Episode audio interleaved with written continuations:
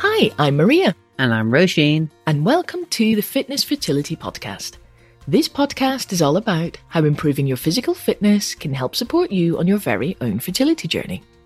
I'm a personal trainer who specializes in training women with fertility problems. I myself have PCOS and have had two beautiful boys, and I'm on a mission to help you do the same. Before we get into it, we will be discussing adult themes such as where do babies come from, pregnancy loss, and bereavement. We may also be sweary from time to time. We are optimistic, light-hearted girls, but we know this is a really stressful time for some of our listeners. We respect that. In this week's show, we are talking about relationships. Anyone who's been trying to conceive for a while will know that this journey can really take a toll we're going to take a bit of a psychological angle today, and we're going to drill down into how something called your attachment type can really affect how you navigate this journey with your significant other.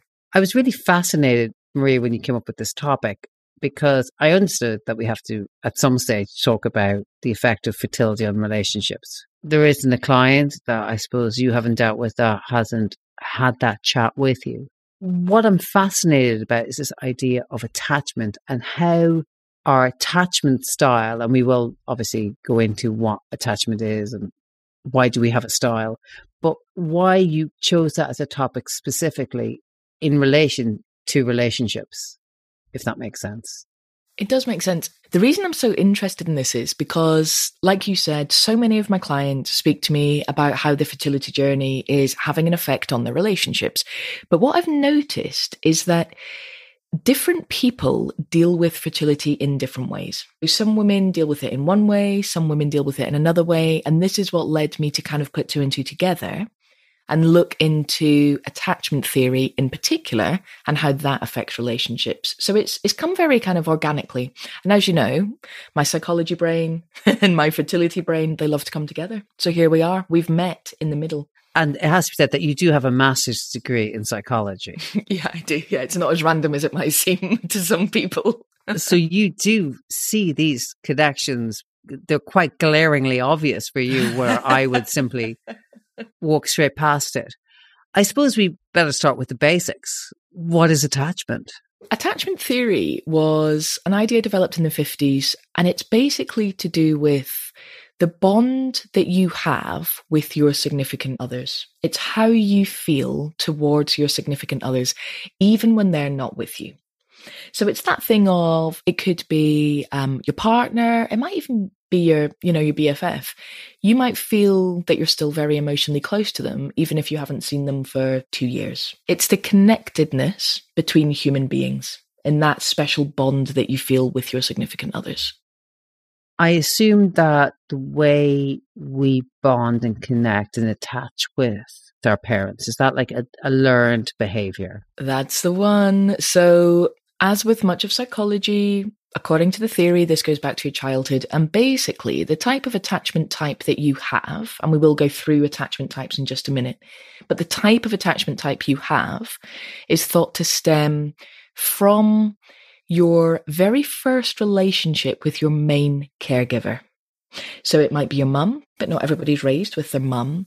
But that first crucial relationship with your caregiver sets you up essentially for the rest of your life. And this is why I love psychology because it cannot be underestimated how important that first relationship is. Massive. So, according to the theory, it's like it gets in you. It becomes part of you. So, if, for example, you have a really loving caregiver, they're attentive to you, they play with you, they, you know, they chat to you, even when you're a baby, they're warm towards you that's going to set you up in a really nice, positive way. And we'll get into that in a minute. If you have perhaps an absent caregiver, and that can be emotionally absent, it doesn't have to be physically absent. They might be in the room with you, but not paying any attention to you. Then that can be quite damaging. And again, we'll look at that in, in just a minute. So it's that very first attachment relationship you have from, from day dot. And what's interesting is some research even looks at kind of in utero, but you know, we'll come back to that another day. It's really, really important. Can you change your attachment style? Excellent, excellent question. There is hope, so yes. It's quite a complicated answer. When this was first put forward, the idea was no. So a man called John Bowlby, who worked with children, he came up with this idea and originally it was actually really quite depressing for some people because originally he thought, no, that's it. Literally, those first kind of six months to two years of your life determine everything. But more recent research has said actually, there is hope your attachment type can change, for example, through therapy or through really positive relationships. So, yes, there is hope for people as you go through. It might take work though. And, uh, and the, the thing that you have to be aware of, and I'm really hoping this, this show will help today is obviously you have to be aware of your attachment type in the first place. And then you can go on to try and deal with it. Sometimes I think about psychology and things are presented in a way that you may not know this, but this is who you are and this is part of you. And that's it. It's kind of like you walk around with the smell of smoke on your clothes, but you didn't realize that you're a smoker. You just happened, maybe a parent was a, a smoker, and you've just got this kind of blowback, the smell on you as a result of you know their parenting towards you and you're going through life and you really don't know it's on you at all and then you have kids and then you know your kids get the smell of the smoke and it just keeps on going going then i think it's called eh, intergenerational trauma but everyone's passing it on. It's a stench but really the, the smoker is years back could be generationally and unless someone tells you you stink of smoke you genuinely don't know and what's really interesting is it's quite often not until you start parenting that all of these behaviors come out mm-hmm. you know and then you kind of go oh my god I sound like my mother. And then, and that's when it comes out because you're put in that direct situation and you're like, oh my God, there she is. She's here. She's in the room. Preach. preach. And I say mother because a lot of the time it is mother, but I, I appreciate it isn't always. Um, and what you're talking about, Roisin, is this idea of determinism, this idea that it's in you and there's nothing you can do about it. That's quite a pessimistic way of looking at things, but a lot of psychology is presented in that way. That's maybe a show for another day. You can spiral on this one. I did spiral at university. I went way down the rabbit hole of this, especially when you start looking at hormones. We'll come back to determinism. This attachment bond it's really strong. Like we can't underestimate how strong this is within you and how it affects your relationships. We all have really unique relationships with our parents. Most of us have a male and female. I, I know families can take all different shapes and sizes. We'll just talk to the majority just for a second. And the blend of those two people having a child, like, is so, to me, it's like, it's absolutely so random how can we formulate any kind of attachment style theory? There's kind of three key attachment types, maybe four, which I'll talk you through now. But because that attachment type is set in stone, according to Bowlby, from when you're a child, it's not coming from your adult relationships. It's coming from that first relationship. The fact that you can meet a partner who you get on well enough with to have a child and who you click and fit together well enough with to be quite honest with you, is a miracle because there are so many variables that go into who you are and how you function in relationships. It really is quite miraculous that you can find someone that fits with you. Because if you look at the psychology, in some ways, the odds are against you because so many things have happened to you by the time you become an adult, and that affects everything that you are. Are you attracted to a partner because you have similar attachment styles? Possibly, one of my friends was in therapy, strong supporters of therapy on this show. I remember her telling me that they, they were talking about falling in love and the process of falling in love, and attachment theory came up. And what her therapist said was sometimes when you fall in love with someone, it's because that person is plugging a gap. It depends. It's not a kind of one size fits all answer, but it might be that your attachment style and your partner's attachment style go together. They fit together like a jigsaw piece. I suppose it's probably helpful if I talk through the main attachment styles now, and then maybe this will make a little bit more sense as we go through. Sure. So you said that there's three, potentially four different types yeah, attachment. Exactly. So a fourth one was added on later. So I'll just, I'll kind of talk through them. The first three attachment types that were developed, if you like, were secure. That's the optimal one So if you were going to pick an attachment type, you want to be secure. And over 60% of the population, according to um, the data, are securely attached. You've then got two types of insecure attachment. So you've got insecure avoidant and insecure resistant. Ideally, if you could choose, you would avoid being one of those two, but inevitably life happens. And I don't want anyone to be stressed by this. Life happens and it might affect your attachment type. Like I said before, the good news is there's a lot of research that suggests you can work on your attachment type if you are classified as insecure. So I don't want anyone to stress about this. The key thing is figuring out what you are in the first place. That's the most important thing. I'll start with secure. If you have a secure attachment type, this means that if you were to be asked a question about emotional intimacy, you would feel happy being completely honest with your partner and you are comfortable with close emotional intimacy, sharing your thoughts, sharing your feeling, being vulnerable. You might find it hard, but you're comfortable with that. You have this secure attachment type, and that's because ultimately, as a child, you learned that the person that loves you will be there to look after you and is a secure person for you. They will be there, they will look after you, and they will always be there regardless of what happens. They love you regardless. So, what happens is you get treated like that as a child in a really lovely way. You then grow up just learning without even realizing it. Yeah, yeah, this is how relationships are. The person that I'm with will love me. So you've learned that that person will be there for you consistently, regardless of what happens, and you then take that into your adult romantic relationships. You would be classified as securely attached. That's the optimal type of attachment if you were going to pick one. And how does that manifest in relationships? Is it that you are used to having the long chat about feelings? yeah. It's you're used to and you're comfortable being vulnerable. You trust that when someone loves you, they will be there for you. You trust that they will show up for you. And you feel secure and stable in that relationship.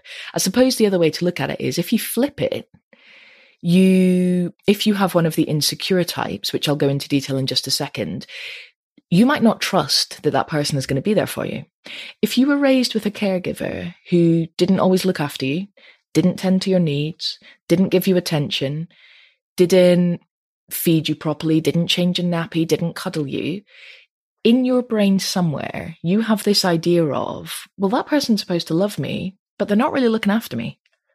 Mm. So therefore, that's in you. So when you then come to later relationships, that person might be genuinely the love of your life. You might be the love of their life, but you have in your head, yeah, but that doesn't mean you're going to look after me because my first caregiver didn't. And they're supposed to. They are the one person on this planet that's supposed to love me unconditionally. If that person doesn't, that's in you.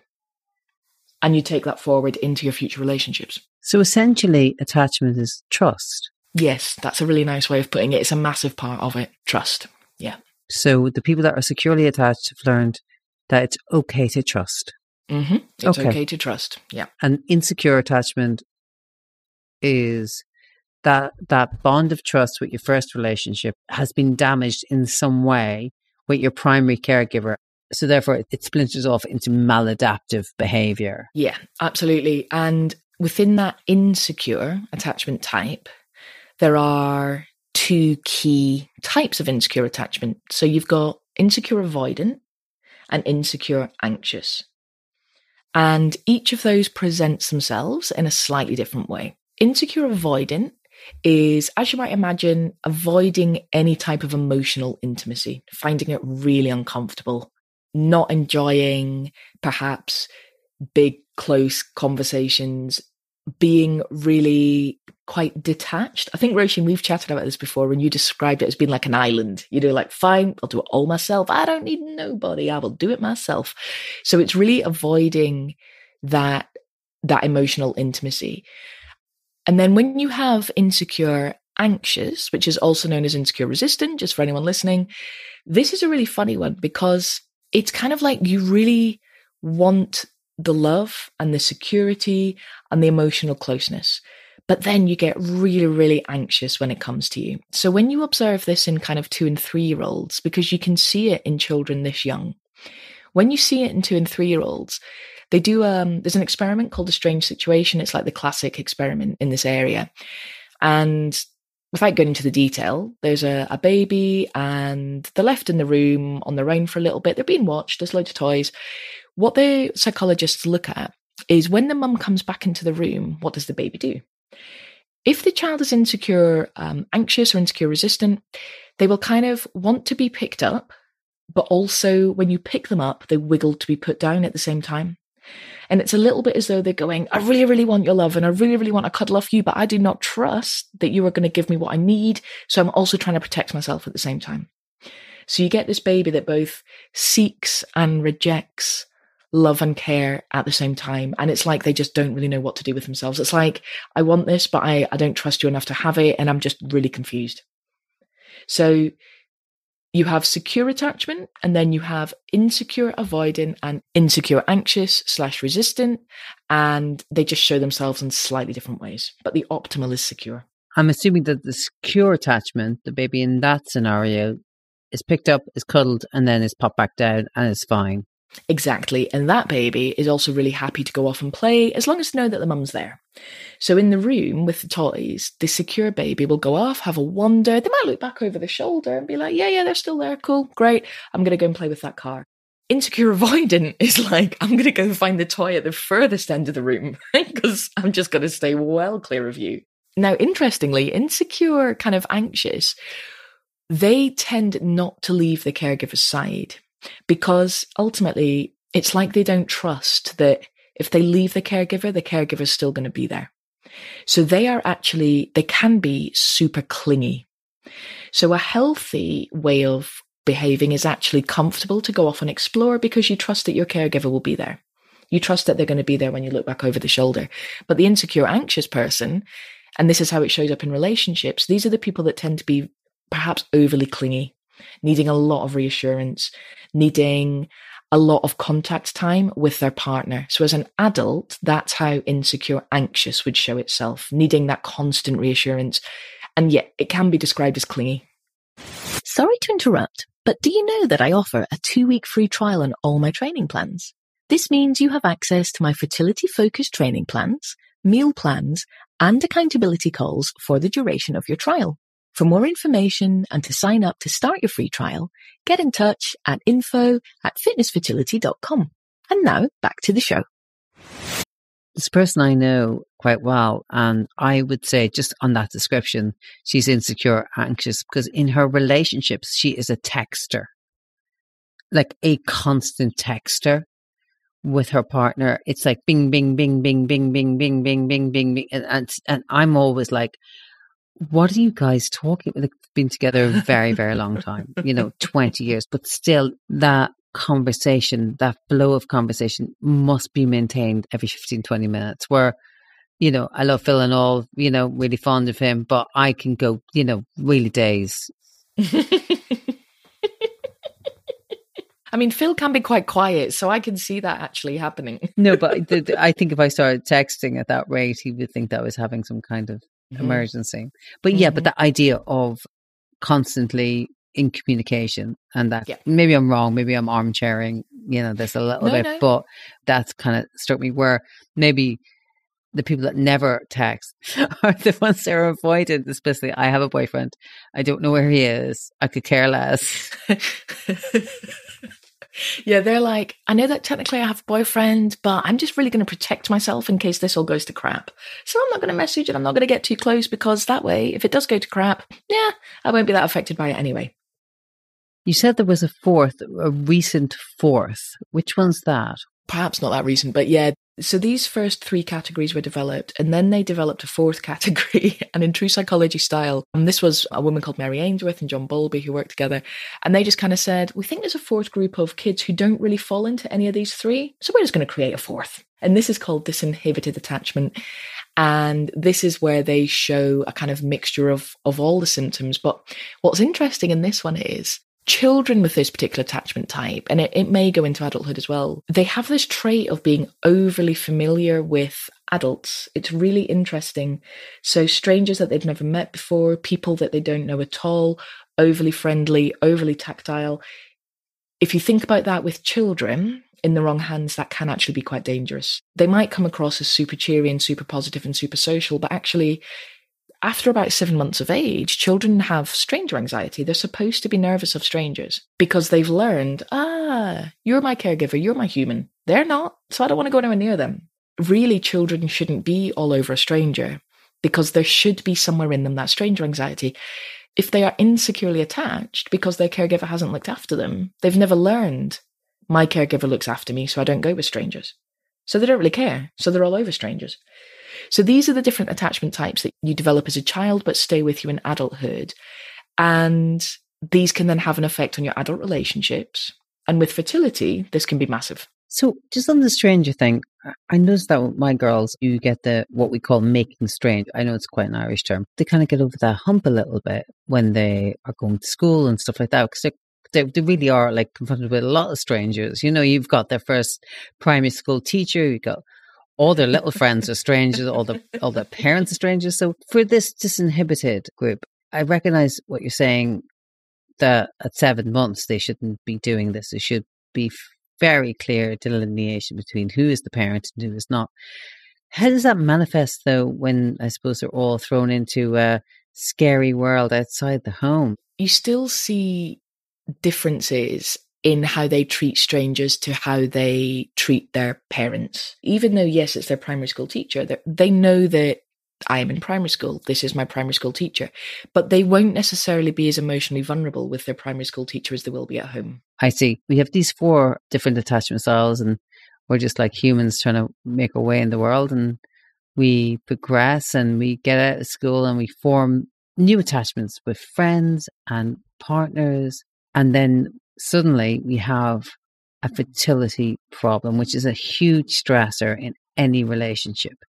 So, how does attachment style and infertility, how does that manifest? Depending on your attachment type, this will affect how you relate to your significant other we've talked about this before, but infertility requires so much intimacy. I'm not talking about physical intimacy when you go and visit Wanda. We know that that is physical intimacy. The emotional intimacy that comes with infertility is immense. You have to talk about everything. You have to be vulnerable. If you have an attachment style, insecure avoidant, for example, where you are pretty much required to be vulnerable in order to go through your own kind of TTC journey, this might be incredibly difficult for someone that has an avoidant attachment type because they've learned, hell no, I'm not being vulnerable with anyone. I'm not talking about my emotions. It's much safer not to. Thank you very much. Trying to get through something like IVF without talking about your emotions is basically impossible. So, what will happen to people who have this kind of avoidant type is that they might end up having to talk about emotions, which they are immensely uncomfortable doing because they don't feel safe, which then results in basically extra stress. Because of all, all of a sudden they've been thrown into the situation where they can't really avoid it. So what might happen in the long run is that they end up feeling more stressed than some other people because for one of the first times ever they're having to deal with emotions and they're not used to it and they find it very very difficult so this can then pile on top of the existing levels of stress that they already have so it can be massive also, with people that have avoidant style of attachment, they're kind of used to being able to do stuff on their own. And then suddenly everyone wants to sit around and discuss things, and you're like, oh, hell no. Absolutely not. No, thank you very much. It's like you're getting squeezed and, and you, you can't avoid it. You get to a point where you have to talk about it. But this person is not equipped to talk about that level of intimacy, to talk about that level of emotions. And so in the end, it just becomes so incredibly stressful. So, how would someone with anxious attachment fare with the fertility diagnosis? There is really recent research, and what the research has shown is that people with this anxious attachment type already have lower levels, lower kind of quality of life levels after the infertility diagnosis because people with the insecure anxious type, they already have things like dysfunctional body imaging attitudes.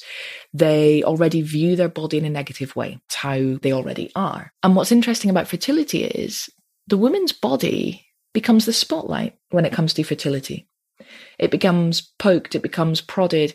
We know that infertility affects men and women, but particularly if it's female, female sided infertility, the woman's body becomes the focus of everything. And you've already got a woman that's insecure, anxious, which means they're already nervous or are insecure about certain things, including their body type.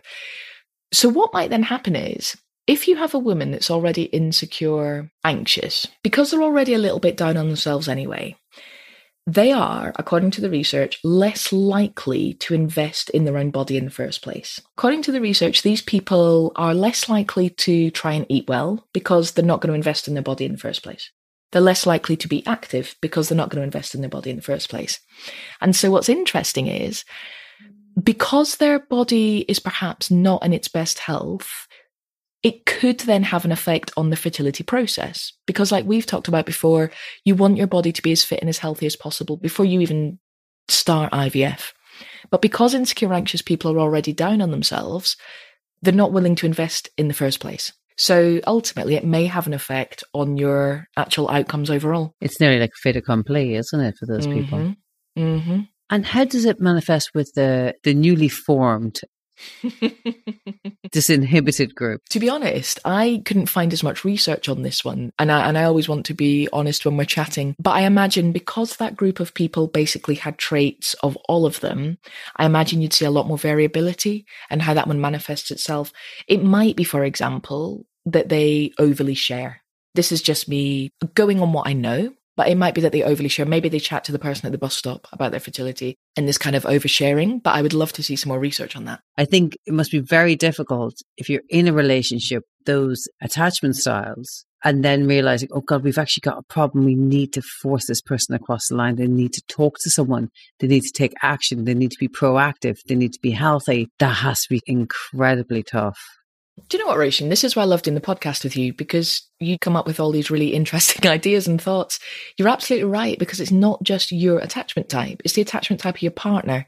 And actually, that kind of takes us back to what we were talking about at the beginning. It's you and your partner are in this together, if, if you have a partner.